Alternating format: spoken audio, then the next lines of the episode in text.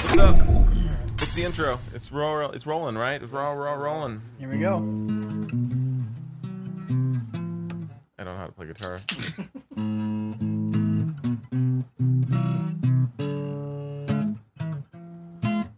Is that a Johnny Cash song? It's House of the Rising Sun? Yeah.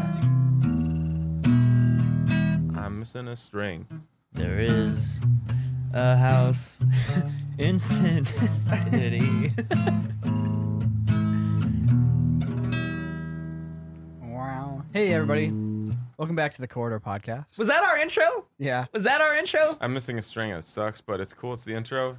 We know you guys don't come here for the intros, but they do brighten up your day. What's up, everyone? Jake has recently had a baby. That's right. That's the big announcement. A little girl named Claire. And that is why we were without his banjo tunes at the beginning of this podcast. That's right. She was born just a few days ago, right? Mm-hmm. Yeah. Surprise, everyone.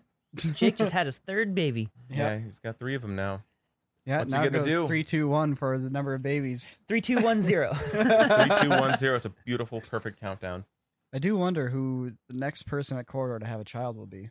Who knows? Who knows? Well, probably someone who's married. Not necessarily. No one here has children out of wedlock in the studio, but we have it's in our mission statement. We're a strict Catholic organization. Yes. Yeah. It's probably going to be Dean. Young father. Young child beater Dean father. Oh, shoot. Maybe he shouldn't.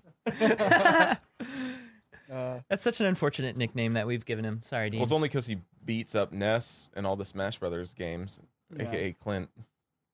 And I guess we'll talk a lot more about that in the next podcast. Yeah, the Smash Bros. Next podcast will be about our office culture and why Smash has become the dominant part of it. Don't worry, if you're not into Smash, it'll still be a good podcast because you're going to hear more about rivalries and fights and all that good stuff than you've ever thought possible. But that's not what we're talking about in this podcast. What are we talking about today, Nico? In this podcast, we're going to talk about something that we touched upon in a recent Visual Effects Artist React episode that I've really been wanting to talk about more. And it's the idea of visual effects that don't have impact versus visual effects that do have impact. And kind of the idea of, you know, a company spending all this time and money and manpower and talent on visual effects, but other things around that aren't necessarily executed to the same degree. You know, when you go and you watch a cool movie and there's a simple VFX shot and it hits you emotionally, why does that hit you so emotionally versus other times you go and you watch, say, like, you know, a giant superhero movie? And don't get me wrong, there's effect shots in superhero movies that are mind-blowing also, but there'll be crazy shots that just kind of fly by and you don't feel anything. And it feels like, you know, you have 500 amazing artists working on one shot and like 3 artists working on another shot. And somehow the other shot with just a couple artists can be better. Now, that's not always the case, but yeah. I wanted to talk a little bit about this strange disconnect that you see in films, especially these days, between, you know, visual effects and spectacle versus like something actually gripping you emotionally and why that happens and how it can be, you know, addressed and all that. Yeah. I mean, who has the answers to that one? Well, like, I mean, separate from the story side of things, just when you have an entire movie that's visual effects, basically any Marvel film in the last 10 years, it's, you know, it's just an onslaught of just constant VFX shots. It's like we're getting to a point where there's parity between the number of shots in a movie and the number of visual effects shots in that same movie. It's Marvel like films are practically the same, right? Yeah, practically animated. Well, but that's great because it comes full circle and it's not visual effects based anymore in a weird way where it's just like, here's the story and we need visual effects to tell it. And it's not like a thing that's impressing anyone anymore. But yeah. I touched on this in my TED Talk last year, a little bit about that because it's like, you know, the monster flicks, the action films, or the destruction films, you know, like... was it 2012? Battle L.A. Yeah, Battle L.A. Yeah, I mean, that new one with The Rock where, like, San Andreas or whatever.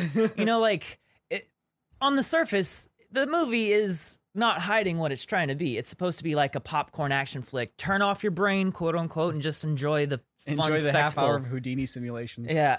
Which, don't get me wrong, I enjoy that sort of thing. I'm into that, too. It's kind of like... I prefer that in a non-story sense. Like, I'd prefer to watch just a VFX breakdown reel of San Andreas rather than actually watching San Andreas. I guess so. I mean, but, like, 2012 is awesome. You know, it's like... But those movies solve the problem that, like, superhero movies have, which is, like, oh, we have to have it has to be a really big deal when this whole like city simulation explosion thing happens. And those movies are just like, no, that's That's like every scene. Every scene is just another insane. Well, 2012 like was directed by arguably the master of disaster films, Roland Emmerich. Yeah. The same man that brought you Independence Day. Did he direct that or produce it? I think he directed it. Yeah, he directed it. But this reminds me of the one of the best definitions or analogies I've heard about the idea of diminishing returns. Right. And let's say you have 10 chocolate bars and you have to eat all 10. Great. That sounds amazing, right? I get to eat candy bars because I have to? Fantastic. Well, the first one is delicious. The second one's also pretty good. The third one, you're like, okay, I'll finish this one. The fourth one, you're starting to be like, you know, I could take it or leave it, but you finish it. And then the fifth one, you're only halfway through all the candy bars you got to eat. But the fifth one, you're starting to be like, I'm kind of done. Yeah. I don't want any more. And the sixth one, you're just like vomiting. Yeah. You know, it's also like the saturation of like spectacle shots in movies kind of reminds me of like, imagine you're watching a David Blaine magic special, right? I love David Blaine. Yeah, I love David Blaine too. He's amazing. He turns to the camera and he goes, all right, watch this. I'm going to give this person a deck of cards. They're going to take one card out of it. They're not going to show me any of it. I'm just going to tell them what card it is. It's going to blow their minds. And he goes, all right. He sets it up and he works the mood and he hands them the deck and he's like, no way he's going to pull this off. He's set up the craziest situation. And then the person takes out a card and he just goes, it's the five of clubs. The person's like, oh my God, it is. And they turn around and they're like, wow, that's crazy. How did you do that trick? Now that's cool, right? That'd be a really cool video. I honestly think there is nothing cooler than watching like proximity magic tricks. Right. Like now imagine instead though, if the David Blaine magic special is him just going up to a person and be like, think of a card, five of clubs, think of a card, jack of diamonds, think of a card, ten of spades, think of a card, ace of hearts, and everyone's like, wow, that's it. It was just that over and over for like an hour. Because that's still magic and it's still a crazy effect, but it's like, whoa, okay there. Pump the brakes, buddy. Like, cool, you're guessing cards, and I don't know how you're doing it, but man, you're hitting me with a lot of card guesses all at the same time, and just, there's no story, and you're not pulling me into it. I feel like it's the same thing with visual effects, you know, these days, at least in those big films, where it's just like, man, after the 800th explosion on screen, it's like, yeah, candy bars. Well, this all started because we were watching Tron for Visual Effects Artist React. And depending on when this podcast goes up, that Visual Effects React episode may or may not already be online. Probably not yet. Well, it's close to it. If it's not out yet, it's coming very quickly. Yeah. So yeah, we did a whole episode talking about the original Tron in 1982 compared to the most recent Tron, which came out in 2010.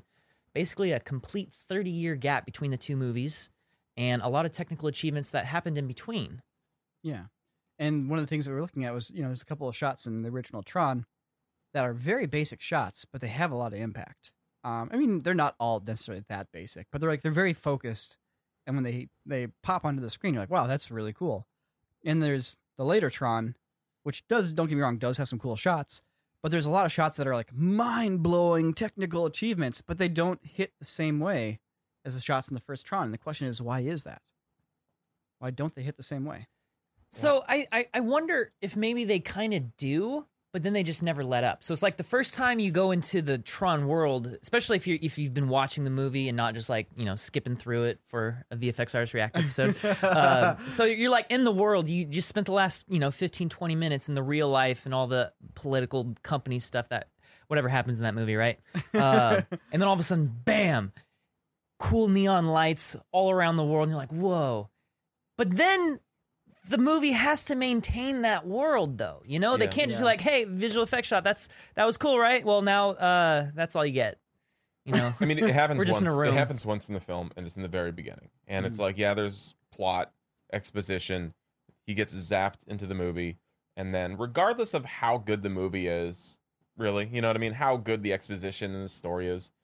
That first moment when those like little inquisitors or whatever they're called, excavators, steel inquisitors, something, recognizers, yeah. Those the little blocky staple spaceships, the flying staples. When he gets picked up on that and flies into the city, that's awesome, you know. And it comes down to like regardless of how much you're into the story, that one works because that's why you turn the movie on. You know, you wanted to see that moment. We're in real life, and now whoa, we're in this crazy new universe. And so that's satisfying on all levels, no matter who you are, because you've made it this far in the film. That's the shot you've came here to see, you know? So what about them light cycles? Well, but that's the thing. that's also where it ends too. You know what I mean? Like, now we're here. Yay. The big reveal. It's over. And now something else has to drive this film other than, look at this new cool reveal of this next area or thing or whatever, because we're there, you know? Mm-hmm. There's no, it's like Disney World. Wow, Disney World. It's like 15 minutes of exposition. We're going to Disney World. We got our tickets. You take time out of school, kids? Yes, we did. Oh, here we go. We're on the plane. We're coming here. Disney World. Yeah. It's like, boom. And it's like, well, now what happens? Now you're going to just like, just constantly show huge reveal shots of Disney World like for another like hour, you know? It's like you, there's something else has to happen. I mean, I did really enjoy the light cycle sequence as a sequence within the movie, but I think the main problem with the movie is that the actual story and plot doesn't match that level of like world building, which happens all the time. Yeah. Avatar was my biggest disappointment in that regard. I loved Avatar. I'm not saying it's a bad movie. That's the thing. Freddie said it best. He says, a simple story told well is better than a complicated story that might be better, but not told well. Exactly. Yeah. And it's not even about expectations or anything. It's just simply like setting up characters and stakes that you want to see happen or achieved or whatever. And they can be simple. I mean, I watched Avatar and I liked it. You know, it was cool. It was fun to watch. I wasn't like, ah, this is a stupid movie, blah, blah, fish people. You know, but like, a lot of people did think it was a stupid movie. Nico, you just said that you were disappointed in it. Why was that? Yeah, well, my disappointment came from the realm of, you know, they developed this visual technology and all this rendering capability. And spent all these years on it. Yeah, spent years on it to just, you know, to give me the same kind of reheated storyline. And, you know, it feels like the story and the time that went into the script, it feels like one or two people, maybe three or four, sat down for a couple months and wrote the script. And they had like 1,000 people sit down for 5 years and do the visual effects. And just the imbalance there is what disappoints me, because I end up seeing a film that is visually stunning with like visuals that are far beyond anything else that's ever been in theaters. But I've seen the story before. I've seen it a million times. Sure. There wasn't really anything inventive about it. And like, I get it that some people are like, they're cool with that. I mean, and that's what they want. There is some inventive stuff in it, actually. Yeah, there's like inventive moments. Like there's inventive concepts, which are like this whole like body, like hosting, like the host body kind of concept, like an Avatar, and like like transferring your mind, and like fun scenes that play off of that, like where one person's trapped in stasis, controlling a body that's elsewhere, and they're like helpless and coming. You know, it's like there is like there's sci-fi concepts that we have quote unquote seen in other stories, but compared to like what, like Avengers, which is like a big portal, you know what I'm saying? Like, yeah, it's like, yeah, a big portal. I think the best example of what I feel like needs to happen in the industry is what happened with Spider-Man Into the Spider-Verse. You know, there's a story that is truly unique. There is no other Spider-Man story like that, unless it's been pulled from a comic book. But obviously, that's not what I'm referring to. Like, there's not another movie where it's like, oh yeah, that's this plot from Spider-Verse. Like, no, the Spider-Verse story is wholly unique to that movie, and then it is paired with visuals that are also wholly unique to that movie. And it feels like the amount of effort that went into conceiving the film equals the amount of effort that went into visually directing the film. Well, sure, well. I mean, but I could also say Spider-Verse has been done before. It's like Bill and Ted's Excellent Adventure. It's not really the same. You know, though. it's like kind of similar, where it's like there's a metaverse concept where you're drawing characters from different universes into your. It's like, you know, I don't know about that.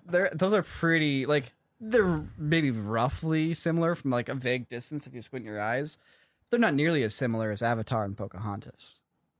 Sure. Or the other 10 films that follow the same plot line. I know, but do you want 1,000 people to write a story? You know what I mean? Like, you want thousands of people and thousands of hours to make this collaborative document that kind of gets probably washed out and evened out by like too many voices. But what I want is a story that has as much creativity and refinement and inventiveness and achievement as the visual effects do. You know? Like, name a movie that has all that inventiveness. I just did Spider-Man Into the Spider-Verse. Well, it's just a kid who has self-esteem issues and his high school problems has different Spider-Men help him. You know what I mean? Not exactly. Have you seen the movie? Yeah. That's kind of it. It's basically kinda. I'm Spider-Man. Also, they are also Spider-Man. I mean, to me, I think, and this is a little bit of a departure. I love the movie. About. I love it. But I'm just trying to get a little reductive to like play around here with this idea. Well, I feel like generally any good sci-fi movie, in my opinion, needs to have a premise that creates a story that can only exist with that premise. Like, if you're going to make a weird premise, like let's say you do The Matrix, right? The world is a simulation, and then you go in there and then you tell a romantic comedy that has nothing to do with the simulation. Then it's like, why does this exist as a sci-fi film? You know? And I feel like a lot of films end up falling into that, where they create these crazy worlds, and the story they go in and they do doesn't need that world to exist. The story could exist without that world. And to me, that's just because they're kind of just writing by the numbers when they write the script. Whereas there's films like, you know, Spider-Man Into the Spider-Verse that cannot exist without the world of the Spider-Verse world, you know? Like this, the Avatar story can kind of exist without the Avatar world to some degree. It just needs to be, you know, one person visiting another group of people, and they're at different technology levels and so on and so forth, and you have a war because one side has the resources the other, you know, wants. But like, you know, to take this back to Tron, you know, you see his crazy visual effects, but the story is just like characters looking for his dad. It's just like the creativity on one level doesn't match up with the creativity on the other level. And to me, it's a little bit of a tragic thing about modern filmmaking, is that kind of occurs in films. You have just these like massive human achievements combined with just by the numbers script writing. It happens with video games too, all the time. How much of that do you think is because writing is way more difficult than most people realize? It's incredibly hard. Yeah. Like, good writing is incredibly hard.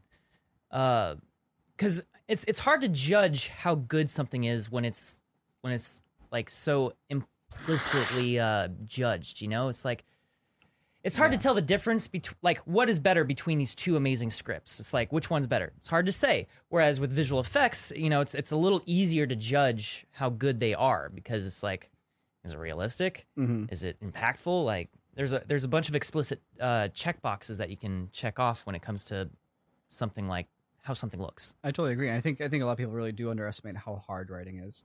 I think the other thing that people underestimate also within the industry is, to be a good writer, to be a truly, truly good writer, like accomplished, you can't just write. You need to shoot. You need to direct. You need to act. You need to have experienced filmmaking, because films are not a written medium. They're a visual medium. And if as a writer you only exist in the written world, you won't write a good film, because films need to have images paired. Like, a good film can usually be told without words, you know? So a good writer should be able to write a movie without dialogue. But if you don't have an idea of how to visually tell a story, if you don't have an idea of how to pull these different units together, if you don't have an idea of how an actor puts a twist on a character, if basically you don't know how the system works, it's hard to write. And a lot of times, you know, at least some starting writers don't necessarily have that full breadth of achievement, of experience, which it's obviously it takes years and years and years to build up something like that. Sure. Yeah. I mean, it's a really subjective thing. Ultimately, I feel like I think just going back to this Tron example, like I think you can boil it down to just the fact that the story here is I think the South Park guys had the whole, like, you know, butt kind of like writing rule, where it's like the butt writing rule, where you want to be stringing your events and moments together with the word but.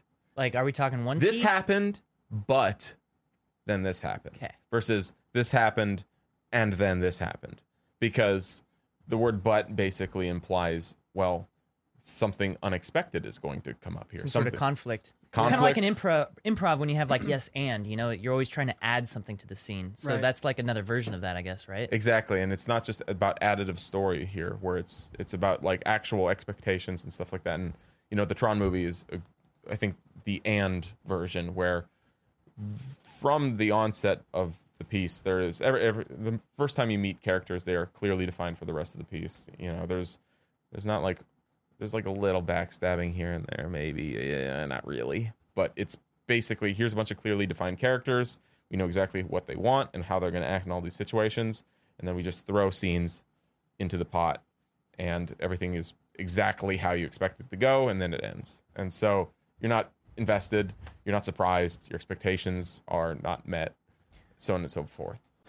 Well, once again, it's that time in the podcast where I tell you about today's episode sponsor, Storyblocks. Now, you may have noticed they keep sponsoring this podcast, and that's because they keep offering an awesome tool for content creators. Do you have an Instagram account? Do you post photos or videos on it? Do you have a YouTube channel? Are you an aspiring filmmaker? Are you a filmmaker already? Well, guess what? Storyblocks has something for everybody in those categories. They are the one-stop shop for all of your stock asset needs. They have B-roll, After Effects templates, sound effects, motion graphics, and more. It's all royalty-free, and it comes in high-quality 4K. They also are constantly updating their site and their library with new footage and new assets. And the best part is, with an all-access plan, you get unlimited downloads that can be used for any type of project. So whether it's a commercial or it's something for YouTube that you're monetizing or whatever it might be, you download it, you put it in your video,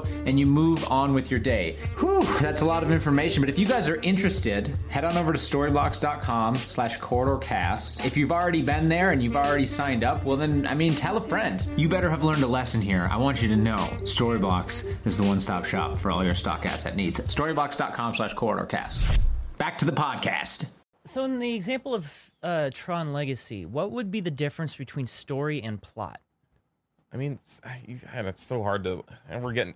Like, okay, well then, kind of gets into the weeds. In general, what's like the biggest defining factor of story or plot? Okay, so plot is, oh, now we have to race these motorcycles. Now we have to throw frisbees. Now there's secret agents in our nightclub. Now there's this, you know, it's like those. That's plot, basically. Okay. Events. You know, these are like kind of events. Wikipedia entries. Well, it's like, let's say I'm designing a D&D campaign where I'm like, all right, well, there's a motorcycle racetrack over here. If they wish to compete, you know, they can sign up for that. We have another event over here. There's a Frisbee game here. And there's also a nightclub here. And I have maybe a cool thing planned where, like, maybe the bad guys will attack them in this area. But they can go through this stuff in any order they want, whatever. But the story is what drives them to get there and what drives them to go to the next place. It's not just like, you guys want to race motorcycles? Sure. You know, let's race. Okay. It's not like, it's like, we have to race these motorcycles or else blank, you know, or, yeah. If we need to win the trophy, because within that trophy is the key to, or unlocking. I need $1,000 to buy some new bones. And it just so happens that we'll win $1,000 by entering this light cycle competition. $1,000 is enough to get you 10 sets of bones. It's like, yeah, it's like, yeah, exactly. I know. As per the canon, I know I slipped up on that one, but it's, you know, the story is the thing that goes beyond these events, the thing that pulls you into them and then through them and then onto the next thing. And, you know, like, I think that's my definition anyways. It's like the guy who, whatever, he didn't teleport into the Tron universe to race light cycle bikes. He wasn't like, you know what's going to be sweet? Throwing Frisbees and motorcycles. No, that wasn't it.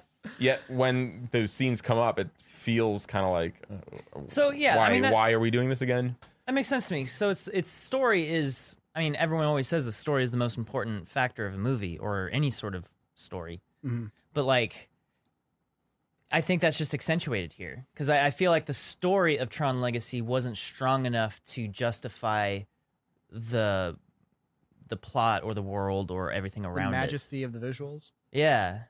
Exactly. Because I love the aesthetic of Tron Legacy. I thought it was super cool.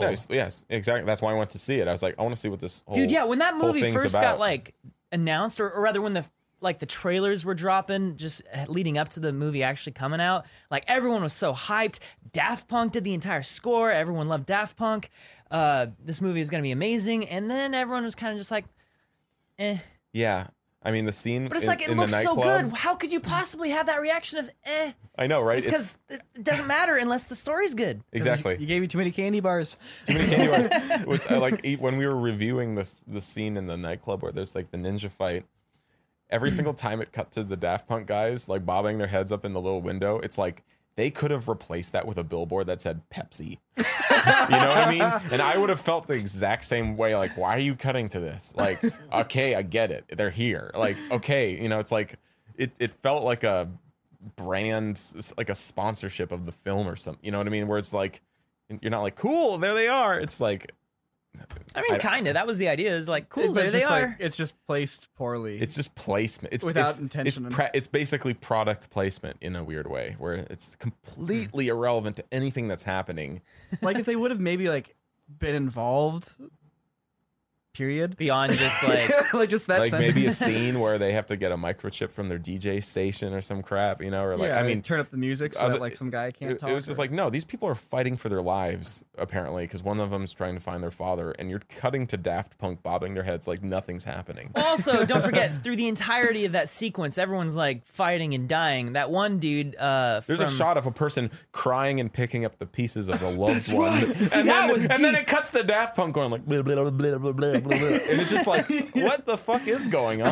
There was that dude who's just constantly dancing and laughing at everyone dying. I forget what his deal is, like who this character is and why he's just so nonchalant about all that. But like, whatever. I forget the dude's name. He's been in a lot of things, like Underworld. Anyway, he was just like, ah. Yeah. It felt weird. Yeah, I think it's just that disconnect once again between like. The artistry going to one aspect of the film was not matched by like the artistry going to the other aspect of the film. Like the effort that went into like, how can we incorporate Daft Punk into this scene? Like that was a 1 minute decision. I was like, I'll just cut to them. You know, like, how much of that is due to the director versus the writing? Probably a bunch. Well, and the producers most likely. Sure. Yeah. I mean, it's a relationship for sure. But like, I don't know, like after being through this stupid process so many times at this point, it's like it's like if you have the forethought, if you have the time to really think about stuff before going onto a set like this, you can usually make that kind of stuff work or figure it out so it's placed in a way that makes sense. Well, that's also assuming you have the freedom to then make the change. Because that's the thing, is like you go onto that set and you're like, okay, we got Daft Punk today.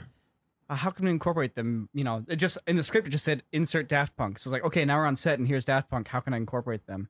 It's like, well, it'd be cool if I did this. Maybe I could do this. Okay, let's tweak these shots. Let's add this. We'll tweak the script. But you don't get any of that freedom in a film like this when things are that expensive. Yeah, and I wonder if it's something. And this is obviously pure just speculation here. I'm making this up. But like, what if it was something along the lines of, all right, Daft Punk. It was in their agreement, their contract, that like they just had a cameo. No, much involvement in the movie. They would score the whole thing. They just had to be in the film for a little bit. And maybe they were just like, we don't want to do anything more than just kind of sit here and DJ. Yeah, but why not pick a funnier scene or a better scene to do that than like a life or death situation? Because it'd probably be like out of place. Here's how I would do it. I mean, how much funnier if they go to Jeff Bridges' house in the Cyberverse. And they're just like playing beats in the background. They're like, what's up, guys? And that's it. That'd be great. Great. That's already better. He's like, what a baller. He just has them trapped in a box playing music from... It's like, that's way funnier. No, I actually agree with you there. That's a good solution. Or, you know, if you got to keep in the nightclub scene, use them in the intro of the nightclub scene. You know, dude walks on the floor, everything's dark. Boom, Daft Punk hits play. Lights come on. People start dancing. It's like, sick. It's a nightclub with Daft Punk. Okay, continue the scene. You know, that at least would incorporate them into the emotional flow of the scene. Yeah. I guess what I'm getting at is we have no idea what's going on dictating the terms behind the scenes. Right, but I think it's just, regardless of that, it's, you know, it's no excuses filmmaking. At the end of the day, the product is the product. Yeah, you know, I agree. You know, I feel like there's another aspect of this too, like in terms of getting people to be impressed by your visuals, which is we experience this with videos on Corridor. If we make something so polished or too polished, people critique it on a different level. Like we've had people say, like, your effects are better than Hollywood, which objectively is not true. No, I always feel embarrassed when I see those comments like, oh, you guys are doing better than Hollywood. I'm like, I don't think you know what you're talking about. But don't get me wrong, though. There are effect shots in Hollywood movies that don't look as good as effect shots that we have done. I would agree with that. True. Yeah.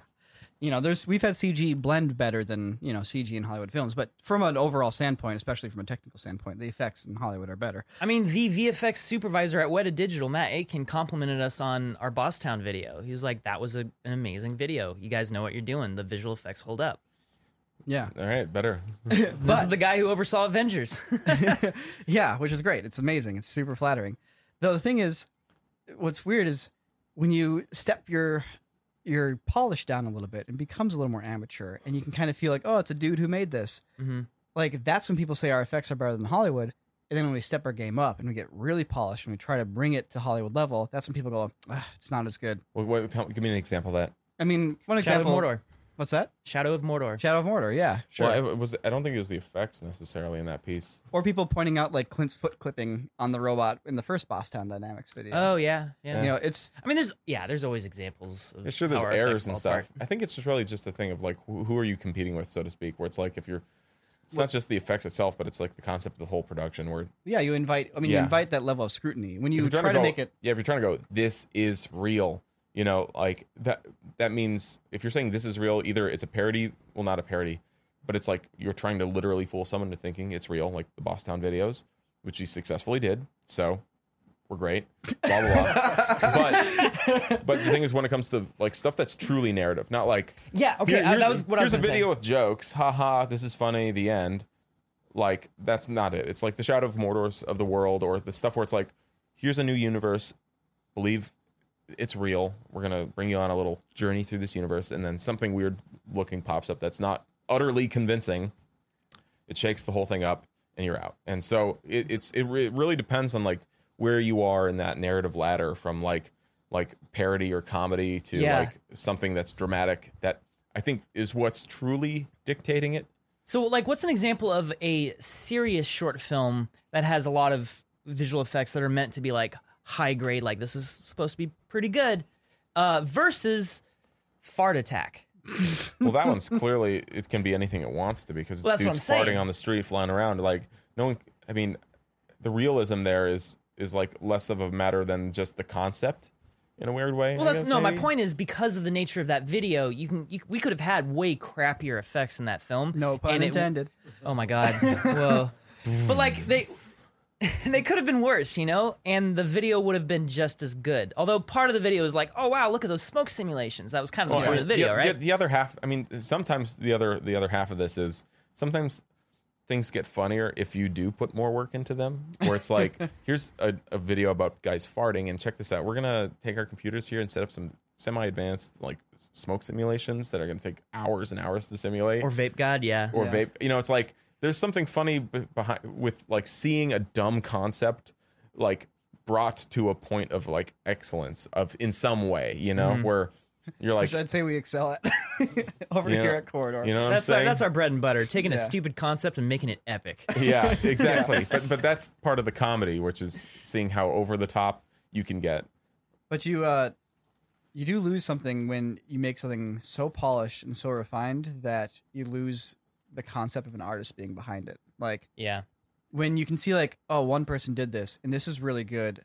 I could theoretically do it if I spent as much time learning how to use the program as that person did, versus this was made by literally 500 people and I have no concept of how this is made. It's cool looking, but like I can't feel the human. I mean, but are you, what do you say? Okay, so let's say, give me a movie that's too polished.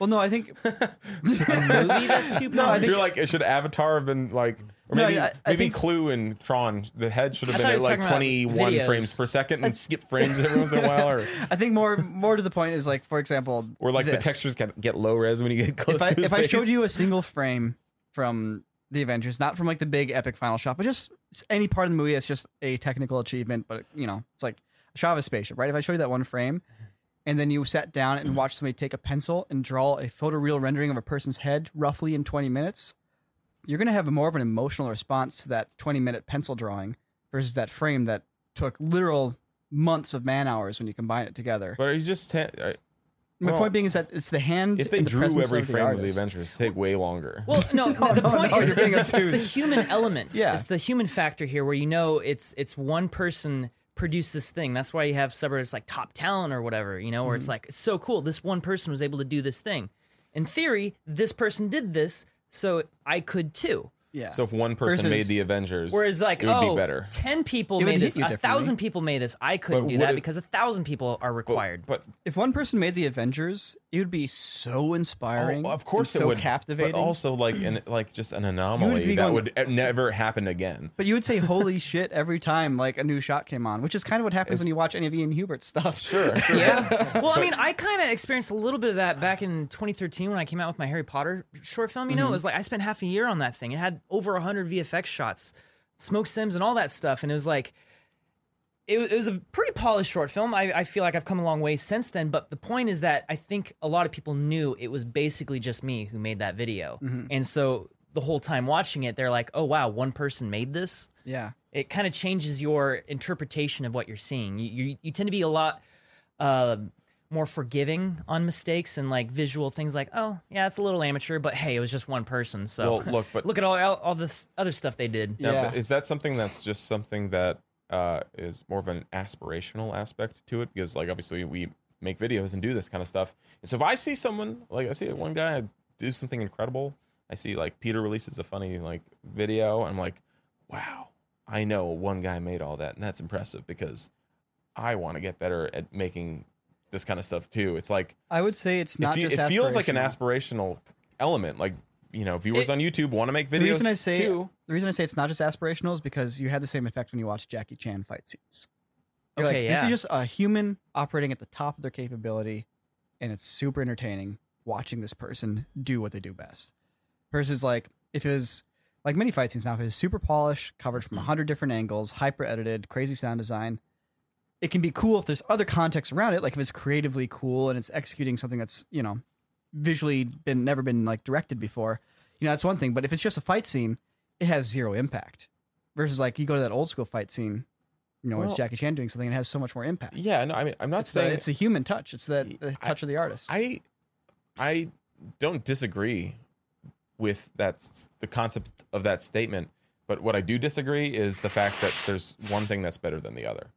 Because they're like separate concepts. Like I watched Blade Runner, the new one. I saw it twice in theaters. You saw it twice in theaters? Yeah, because the first time I saw it, it was so amazing that when I heard I just see it again. more guys were going out to see it. Nico and like Mike and Jan were seeing it again. I was like, yeah, I want to see that movie again. And I watched it again. I was like, this is even better. Like, oh, I just realized you said Blade Runner, not Blade. Blade Runner. Like, but when did we go see Blade in theaters? There is no human touch on that film. I disagree. Oh, Blade Runner? Yeah. 2049? I mean, call it what you want, but I wouldn't describe it as the human, like the painterly touch. I didn't see the brush strokes. I mean, there's a little bit of Roger Deakins touch. Maybe it's Roger Deakins, but actually, who knows how to film stuff. You know what? I do agree with you. It's great cinematography. You don't see the hand of the artist in Blade Runner 2049, but that takes us back to the beginning of this, which is Blade Runner 2049 has creative saturation throughout. It's not a generic script mm-hmm. with really good cinematography. It's not a boring movie with good visual effects. The whole thing is through and through creatively executed all the way down to every single detail. So yeah, the crazy visual effects are justified by also having a crazy story in a crazy world and crazy everything. Yeah, I mean, but another factor on top of that is the fact that like every shot looks amazing just from like a pure like artistical beauty standpoint as mm-hmm. opposed to like a technical achievement. Well, I mean, isn't Tron like that or something? Not always. Yeah. I mean, a little bit, but like that's the other thing is like with Blade Runner 2049, sometimes the shot's pretty just because they put the camera in the right spot, and it has nothing to do with how many people worked on it. It's just them going, yeah. Lower the camera by 2 feet. It's a better angle. Oh, and maybe just haze that up a little bit. Perfect. And you're like, that's a beautiful shot. The composition is stunning. And all I did was pick a lens and pick a camera position. Mm-hmm. You know, there's not 500 people working months and months and months to deliver that shot to you. Again, we're coming back to my TED Talk. It was like, because that won the visual effects Oscar was that movie. But the other big contender was War for the Planet of the Apes, the third Planet of the Apes movie, you know? And it's like the effects in that movie, in my opinion, were far better. Mm-hmm. But it's just a bunch of monkeys walking around. I guess, yeah. Maybe from a technical standpoint, there was more advanced things going on there. But the thing is, I mean, maybe it is just a cinematography thing at that rate because it's like, it's not about the visual effects, but it's just like, you know, how do you capture it and convey it to an audience? You know? It comes down to the fact that it's like Blade Runner kind of just, it engulfs you inside of its movie and its world so well that you just kind of forget that anytime you're seeing like the spaceship walking around or like the little hologram lady like phasing through him and whatnot, like you never really consider like, oh yeah, that's a visual effect. You're like, oh yeah, that hologram, man, that would be cool to have. As opposed to like War for the Planet of the Apes, you're constantly looking at these apes acting. You're like, wow, that ape has some really good eye animation. That's cool. Yeah. You know, it kind of like, there's an analogy that comes to mind. So I just saw the Ford versus Ferrari movie, and they bring up how like, well, at Ford, it's an assembly line. And every person has a job. One person tightens the bolts, the other person polishes the chrome, the other person airbrushes the fender. I'm just making these jobs up. I don't know how cars are made. But, you know, it goes down the assembly line. Each person's just part of an assembly line. Whereas at Ferrari, one person makes the entire engine of a car. You know, so it's like each person makes one car. So it's not, you know, it's not a car passing through 100 different hands. It's one car in one hand until the car is basically finished. You know, I'm simplifying a little bit, but it's, you know, it kind of brings to mind this whole visual effects thing. Like these days, visual effects are basically a factory line where a single shot passes through the hands of hundreds of people. Right. Not hundreds, but lots of people. I see where you're going with this. Yeah, absolutely. But if you see another shot where it's just one craftsman, maybe with the help of a couple other, has made that one shot, it hits you differently. You know, it feels like it's a work of art. The other one feels like a product. I think that kind of goes back to what we were talking about with writing and why it's just one person who writes something versus a committee. Yeah. I think the other thing with writing, too, though, is that, like, especially these days, because, you know, writing, making movies is a business decision. You know, at least big movies are, you know. So it's when a movie gets greenlit, like, it wasn't like somebody went, you know what? God, I love Tron. And I just have this idea I've been working on for years of another story in Tron. I just need the opportunity. Like, that's not how Tron started. Tron started with somebody going, what's an IP that I have? Yeah, that I can revisit. It's more like, it's about time we made another Tron movie. So yeah, any ideas? I'm going to hire you and you to write Tron. Cool, thanks. I guess I'll just put a story together. And okay, shit, what do I need? 10 pages. I need like one of those scenes that gets me from here to here. I'll just open my. Let's see, I'll open my book of movie scenes. I'll use that scene and I'll change the names. Yeah. You know? And so a guy delivers a script in a couple months and then they go off and they make the movie, you know? It's the same thing happened with, like, you know, I don't know. There's lots of films where they write the script in like a couple months. I mean, the second Star Wars movie. Heck, all the Star Wars movies that recently came out are perfect examples of that. I would disagree with that. Not all of them. Well, not... at least the Bane 3 that came out. I would still disagree. One of them, I think, stands out. I mean, are you talking about Ryan Johnson? I am. I mean, it's still, like, it could have been better. And the reason because that is, like, they bring Ryan Johnson on. It's like, okay, you got a couple months to bang this out. We shoot on this date. He had a lot of time to work on it. The problem there was that he had a lot of oversight from Disney. Right. Well, they also didn't have any plan for all three movies either. That is true. You know? No one sat down and did the creative legwork before deciding they wanted to make a Star Wars movie. Star Wars wasn't created because someone said, I have these stories I need to tell. Star Wars was created because I go, we need some money to make. Yeah, it's time to make some Star Wars. Now we got to make some Star Wars. No, I do 100% agree with you there. And that's what frustrated me so much about the entire trilogy is the fact that, like, the third movie just kind of, like, retconned a lot of the stuff in the second movie. Is like, oh, actually, we're going to go this way. And, like, yeah, I heard recently... It was so obvious. It was so stupidly obvious. I heard recently that they were even, like, shooting. They had already begun shooting, and Rey... didn't know for a fact whether or not Palpatine was going to be her grandfather or not. Like, JJ was like, yeah, he's your granddaddy. And then, like, a couple weeks later, was like, actually, we don't know yet. We're still working on that. And it's like, that is the perfect example of how there wasn't a through line outline for the entire, like, story to build out from there. There wasn't a story that needed to be told. No one had created a story that they needed to tell. Instead, they just said, we need to make a Star Wars movie. Let's start making up a story. So we can do it, which is, you don't get great stories that way necessarily. Yeah, it's pretty stupid. The only thing good in that movie was when, like, in the beginning, she goes to, like, the Palpatine, like, cryo chamber, and it was so awesome and epic. I didn't watch the third one. I kind of refused to. I after that scene, we were dealing with kids and stuff, so we didn't finish it. But that was awesome. It was like it was. It was like she's walking around and there's, like, giant, like, monolith, like, towers and fog and stuff. And it's, like, all lightning and stuff. And you're like, wow, this is like Dark Souls in the future. It was so sick. And then there's, like, then they go to, like, Burning Man. They did go to Burning Man. Which is inconsequential. And then also Chewbacca dies and then doesn't die. And then, exactly. They're like, Chewbacca, no, you're driving on the wrong. Boom! Which was a very cool moment. It was like, because they were having, like, this force pull moment, like, pulling the ship back and forth, and then she accidentally blows it up with freaking force lightning, killing Chewie. Rey kills Chewie. And I was like, oh my God, that was such a big deal. And literally the very next scene, psych, Chewie's on the other ship. It was like, why are you doing? That's such lazy storytelling. Yeah, it's just like, oh yeah, and it's like, how did he get there? It's like, no, they were all just wrong. Actually, all the characters, all the entire ensemble cast including Chewie's best friends. Like, they just, it was a big mix up. There was no clever escape. They just got mixed up quick, but it's no big deal. There was a little crying, a lot of tears. Someone probably had a small heart attack.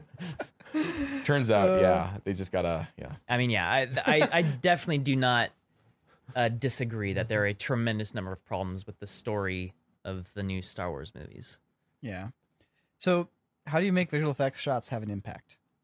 How do you not have it just be another step to waste another couple seconds for somebody to get to the next scene? It's easier when you have a smaller budget, because then you have to pick and choose when your visual effects happen.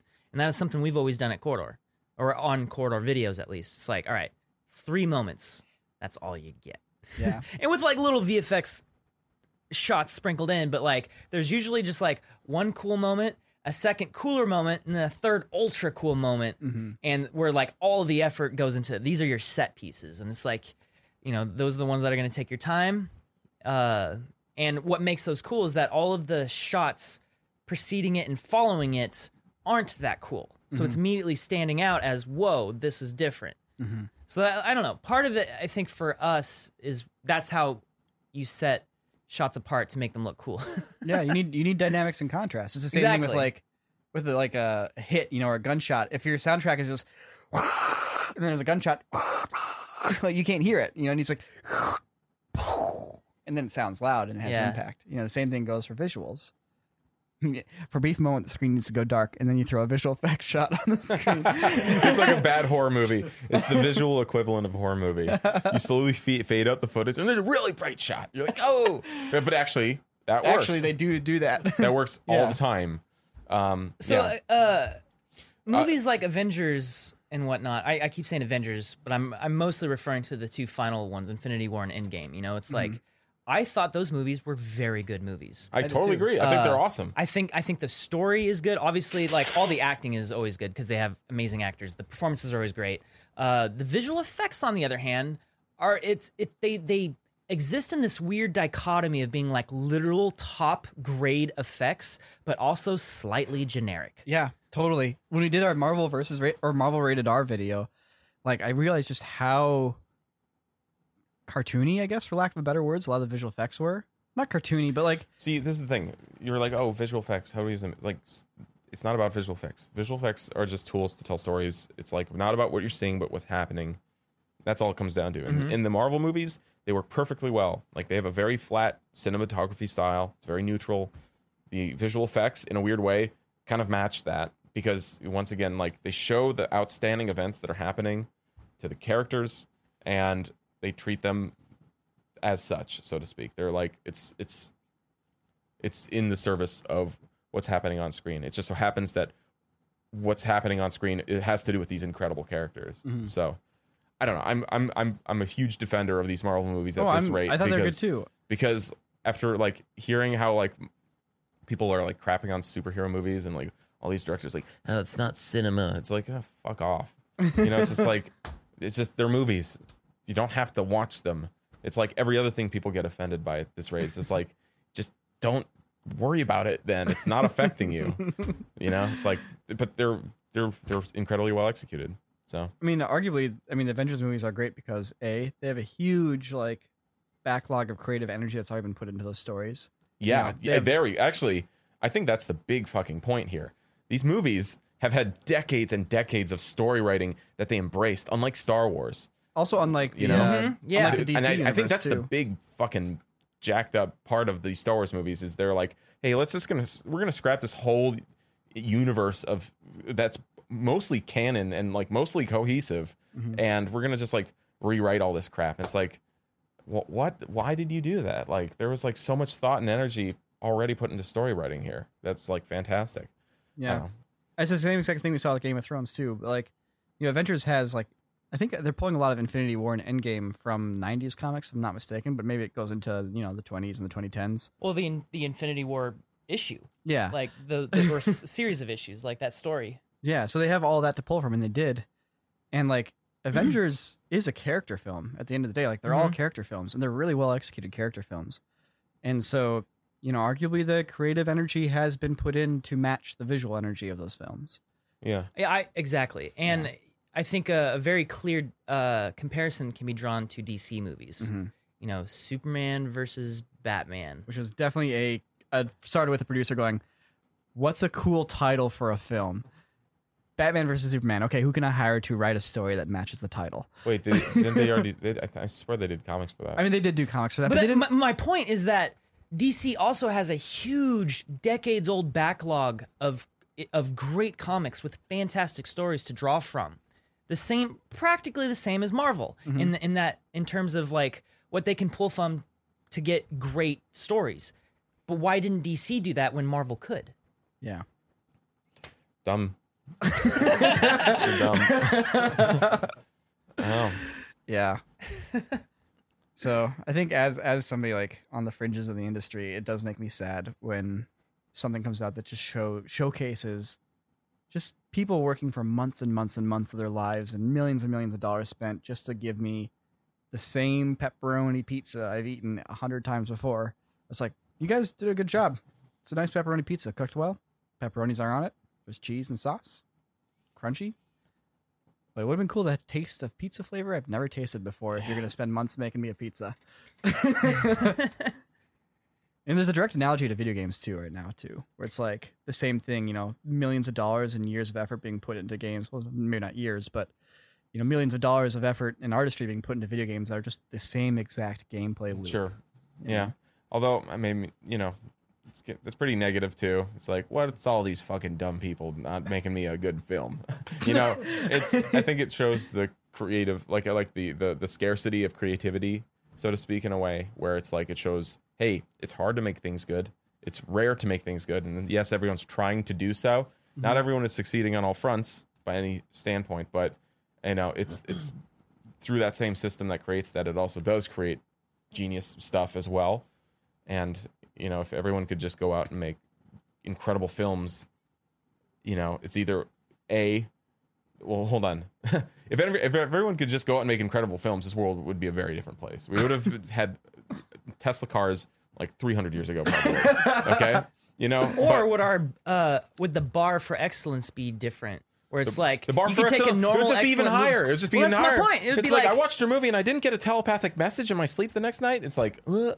You know, it's like, like, how did you know? They put all this energy into making the film. They didn't put any energy into the telepathic resonance from it. Yeah. Yeah. I mean, but seriously, it's like, it would get even higher. It's either that or there's like maybe 2 movies released every year. I mean, arguably there's a bunch of great filmmaking coming out. It's just, it's not coming from the process of somebody greenlighting a film because of a business decision and then forcing a creative process to happen through that with short time, and then dumping money and talent onto the end of it, which is just a totally imbalanced way to approach making a film. I agree. Well, so here's a question then. What is your favorite movie to come out in recent history? Like, say this year. What's your favorite movie so far this year? I didn't see any movie. I saw Little Women this year. Okay, well then... That's the only full movie I watched this year. Let me rephrase. When was the last time you saw a movie when you're like, wow, I think that might be my favorite movie I've seen in a while? I'll start. Palm Springs came out on Hulu. I need to check that out. It is probably my favorite movie I've seen this year. It's basically what happens if you get the Lonely Island guys to make Groundhog Day. Yeah, I need to check it out. It's very good. I know my answer. Okay, good. But yeah, my point is that like that movie has some visual effects in it. There are some shots that are effects, but they're not like world-class effects. There's a few times where I'm like, wow, I could have done that shot better, which kind of is crazy. This is a Hollywood movie. This is a blockbuster movie. It was supposed to be a blockbuster, then COVID killed blockbusters, but that's why it's on Hulu. It's the story is good. The characters are great. The direction is great. But really, it's just the story. I love the story so much. Now, I'm also a huge sucker for time-repeating stories. Edge of Tomorrow is one of my favorite movies of all time. Oh, yeah. I did recently watch Groundhog Day for the first time. Hated it. Did not like that movie. Why is that? Part of it is because it's like the first time someone had ever... I I shouldn't say I hated it. I didn't hate it. It didn't live up to the expectations. This is like the classic time repeat story, right? But Bill Murray's character is just a dick for too long in the movie. Yeah. It's like he doesn't deserve the change of character that he gets by the end of it when he's suddenly an angel. It's like he spends way too much of the movie being kind of creepy and just being just a dick to everyone. And then, but then the movie finally goes into like, he's learning his ways. He learned how to become a master pianist and all this stuff, and he's an angel now. Okay. Everyone's happy. You didn't like it. I get it. It's fine. I enjoyed it. When was the last time you saw it? Whenever. I would agree with your assessment, but as the first of its kind, it was great. I agree with that. If it was not your first time seeing that kind of movie, you're like, I would also see that. Yeah. Yeah. Because I did see Groundhog Day for the first time after watching both Palm Springs and Edge of Tomorrow. Yeah, yeah. Edge of Tomorrow would ruin Groundhog Day. Groundhog's Day? Yeah. I think it's Groundhog Day. I don't know. But I always said Groundhog's Day for the longest time. My movie of the year so far would be Toy Story 4. Okay. I watch that movie once a week. I watch that movie once a week. Yeah, great movie. Love it. No, it's funny because I know you're serious. I'm 100% serious. I literally watch that movie once a week. It's a gorgeous movie. Gideon loves it, and it's fantastic. And honestly, like the concept of what makes a toy alive, like which is just kind of almost like a C story in the movie, maybe a B story. Like the fact they went there and like had the freedom to mess around with that concept, I really like that. You know, it still has kind of the basic, you know, gotta do the right thing and be there for your friends and all that kind of stuff, but like there's enough other fun things happening around that main storyline, which they probably just kind of have to put in there, that are like inventive, that I'm like, okay, this is pretty rad. It's my favorite I was about to say Star Wars movie. Toy Story movie. There we go. It's my favorite Toy Story movie. It's the best Toy Story movie for sure. And when I first voiced that, I think I tweeted about that whenever I first saw the movie. When did it come out? Was it last year, 2019? I'm not sure. Maybe I saw it after it came to Blu-ray. But I tweeted, I was like, it was my favorite Toy Story movie by far. I thought it was incredible. And everyone's like, you liked it more than Toy Story 3? How dare you? I was like, what? I wasn't that big of a fan of Toy Story 3. I thought it was okay. Toy Story 3 is trite compared to it. It's trite. Interesting. Yeah, okay. It's trite. You're like, huh. It's like a, huh. You know? So to me, Toy Story 2 is like, okay, huh. Yeah. It's like, because Toy Story 3 is just the same story as the first two. It's like the same style of story, so to speak, where it's like, hey, we're toys in another wacky toy situation.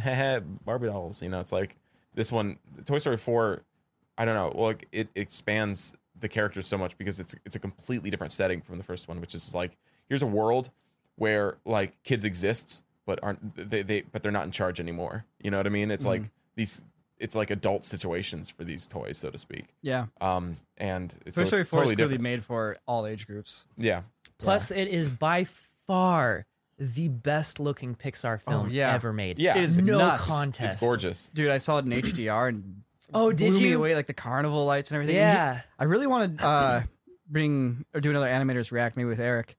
And have them break down the different animations in Toy Story, because there is a masterclass of different styles of animation, like the ventriloquist dummies animating one way versus like I love those dummies. The child's doll versus another, like versus like Spoon Man, you know, like whatever his name is, Spoony, Sporky, like all of them, and even Woody's animated like a marionette kind of. Well, not marionette, but like a floppy rag doll. No, they do the marionette animation on him quite a lot, where it's almost like sometimes he defies gravity. Yeah. In a weird, creepy way. It's like there's an invisible hand holding him and shaking him. Yeah. And then of course the stunt guy voiced by Keanu Reeves. Like, he's like they're all animated so differently, and each one has such like feeling and character to the animation. Like you take it for granted. It's like it's a ventriloquist dummy. Of course it moves that way. Just like wait a minute.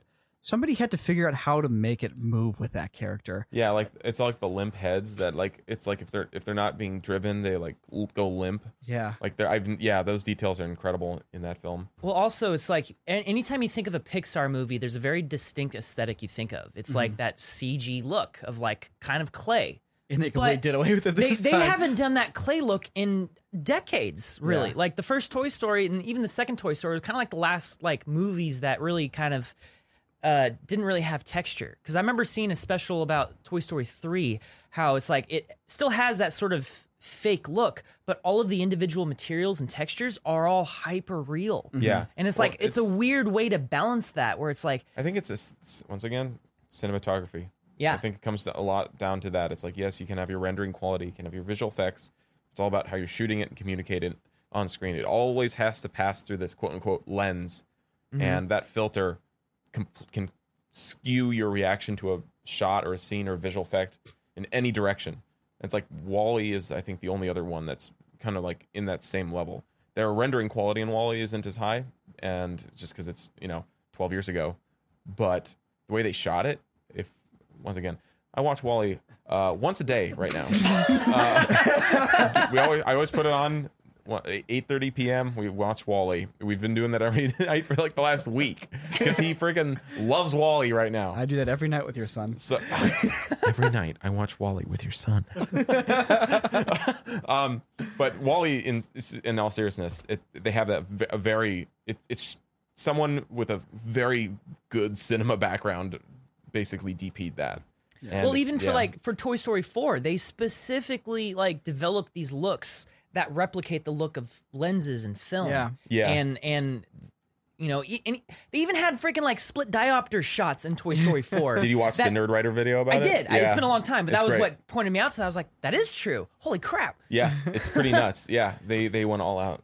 And it's like, those are things you can do in camera, split diopters where you have a piece of glass covering half of the lens, and so that makes it so that you can have two different spots at two different depths, both be in focus with a seam down the middle that you ideally can't see. Mm-hmm. In visual effects or in CG stuff, you can do whatever you want, but they specifically emulated the split diopter look to maintain that sort of visual consistency with all the other lensed shots in the movie. Totally. Somebody must have seen the Lego Movie and is like, oh, okay, fine, we'll make it look like that. Yeah, basically. Lego Movie, that's right. That was a good one. That's what set the bar. That's a movie that had great effects and a great story. Yeah. Lego Movie is also, I think, one of those animated films that came out. It's like, guys, you can make your CG look photoreal. People will still enjoy it as a cartoon. And Pixar was like, okay, fine. I'll check the global illumination box finally. Yeah. I'm just kidding. They've had radiosity and all that stuff in there forever. But yeah, I mean, that just goes back to what I was saying. It's like, if you actually look close at every individual texture or material in even Toy Story 3 or whatever other movies came out around that same time, it's like that texture is how that texture actually looks like in real life. Mm-hmm. But the combination of all of the textures that make up the final scene still give you that Pixar aesthetic that doesn't look photoreal. Mm-hmm. It's just kind of weird how that happens. I think it's because the lighting itself is detached from realism. Not that they aren't rendering the lights individually with the realistic parameters, but there's unrealistic lighting in the scene. Yes. Okay. A character will be at one light level. There'll be lights shining on somebody that aren't visible. Yeah. Right. Yeah. Yeah. It's the same thing that happened with the dinosaurs in Jurassic World, where it's just like, there are light sources on these dinosaurs that are not hitting anything else in the scene but the dinosaur. That Velociraptor blends in too much with the background. Can you add a bit of an edge light on him? There isn't a light in the scene to motivate that. It doesn't matter. Do it, slave. Do it, slave. Yeah. I got a script that turned out in 1 week for you guys to work on. Man, Jurassic World was such a disappointment to me. That was one where I was excited for it and literally walked out being like, that wasn't a good movie, and it was a disappointment to me to come to terms with that thought. This is my hope that people will spend more time making films because they have a great idea for a film as opposed to making films because they think this idea will make money, and then they figure out an idea that fits the mold after the fact. Yeah, and that just comes down to the industry, right? It's like, that's why we're seeing fewer and fewer films get made at smaller budgets of, 5 to 50 million, because the money is all in the blockbusters, because people are going to see movies or less frequently. Do you guys think blockbusters are going to survive COVID? I think they'll come back. I think we'll see a surge once people feel safe going back to theaters. I think the whole world, or the whole country at the very least, will just embrace it. Every cinema right now, every company is just holding on, waiting for them to be the ones to finally last to the end and be the ones. I mean, it's like what I've always said. It's like, the moment I can safely and morally attend a party, I'm going to a party. I don't care where that party is. I'm attending it. And I have a feeling most people, dude, I love sewer parties. Give me some pizza and Mutant Ninja Turtles. Give me some mutant juice. Yeah. But I think people, having been denied movie theaters for so long, will come back. It'll be a surge, and then it'll go back to the way it was beforehand. Mm-hmm. As long as anyway, yeah. And then they'll slowly die. And then they'll slowly die because the industry embraced video on demand through this whole time period. It was like, you know what's gonna be cool? Paying $30 for Mulan. Mulan. Got Mulan and Jimmy. Yeah. No, I support Jimmy in all his endeavors, but I'm just saying it's kind of silly to pay $30 for a movie to see on the internet. I'll wait until December. I don't need to see. I mean, I don't know if Tenet came out and it was like, hey, it's $30, I'd be like, if it was really good. Okay, you're right. I'd pay $30. I'd pay $30 to see Tenet. Yeah. Okay, you're right. All right. I probably wouldn't. I'd probably wait for it to come out. It's just, yeah. Not my thing. We'll see. Maybe my son will like it, and I'll be forced to watch it every night. Watch Tenet every night. Oh, no, I meant Mulan. Mulan! Daddy, put on Mulan. Put on Dunkirk again. Daddy, show me the scene where the pilot crashes one more time. Daddy, can you... Dunkirk was a movie I was also slightly disappointed in. Did you guys see that one? I enjoyed it. I loved what it did with the variable time frames, but like I kind of walked out of that movie kind of just feeling... It's cool. A movie that I don't have any desire to watch a second time. That was it. That's exactly it. I enjoyed watching it. I think I liked the movie. I'm probably never going to watch it again. Sure, yeah. But would you watch Gravity again? Yeah. Probably. Okay. I've watched the Gravity shots from twice. Gravity. Okay, you've watched it. Yeah. Yeah, because like, they're kind of in the same vein where they're like survival stories where like you watch them, you're like, woo, that was intense.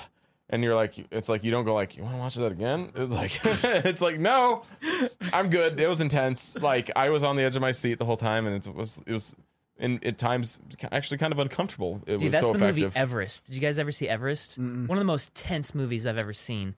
It's about these guys trying to climb Everest, and half of them die. But like, rip. It's a real story. But it was like, I was so soaking wet from sweating through that movie. From peeing my pants. All right. Cool. Well, good movies. That's our musings on the state of the industry and what it takes to make a visual effects shot be good. Turns out, Nico, why don't you make a better movie if you think you could complain about others? I'll keep working on it. Okay, I'm getting better little by little. I mean, that is a very common and prevalent criticism. That is the ultimate criticism. It's like, how dare you criticize movies if you can't do better yourself? Well, no, seriously. Like, I think, I mean, as far as like somebody who understands, like trying to understand storytelling through film, I think I'm just barely starting to get there. Just like, barely. No, seriously. Like, I feel like with Tactical 3 Loads and You Monster and like kind of just going back to like Mimon. Like, I didn't write that, but like, you know, through like the past 2 years or so, I feel like myself and honestly all of us as a group, like we're starting to understand story on film a little bit better. And this is you saying that after 15 years of doing it. Yes. There's a lot of things I did not understand until recently. And honestly, it's like going back and doing the simple stories and just doing them well and functional and like making sure like, do you have suspension of disbelief? Does anything distract you from the story? Does it flow and is it fun? And do you follow the emotional arcs? Yes. Cool. Then it's fine. If it's the most basic story in the world, I'm going to start with that and then we'll work from there, you know? But if you're James Cameron, you're banned from doing that. Oh, I mean, come on, James Cameron. Step it up a little bit. Look, I'm joking. I'm just playing around. Just playing around. All I can say is I hope Avatar 2 involves an avatar going back in time to protect a young human child. How about this? While another alien hunts him down. That's a good idea. Hold that thought. We can put your theory and your story to the test. Let's do this. I want you to help me beat James Cameron to Avatar 2 with a better story. All right, let's do it. Okay? Oh, boy. We're going to do it. Oh, boy. This is an idea we've had for the Crew channel, and it seems like this podcast is a great kicking off point. Oh, boy. To do it. Don't forget, those Avatar people, the Na'vi, are like 10 feet tall, so if you're motion capping that... I'm going to retcon that. We'll figure that out. We might still fall back on having an AI write the script, but we'll edit it. I like that idea a lot because then any blame you put on the AI, not you. No, what if you actually edit an AI script and then like go like, no, like we're actually trying to make it better. Like, how do we actually really try and make this good? Anyways, whatever. I'm done. Dude, what if the AI script is good? How is that going to shake us to the core? Well, yeah. Alrighty, cool. Well, everybody, thank you for listening to the podcast. Hope you guys enjoyed it. We'll see you in the next one. Bye-bye. Thanks for watching. Thanks for listening. And cut.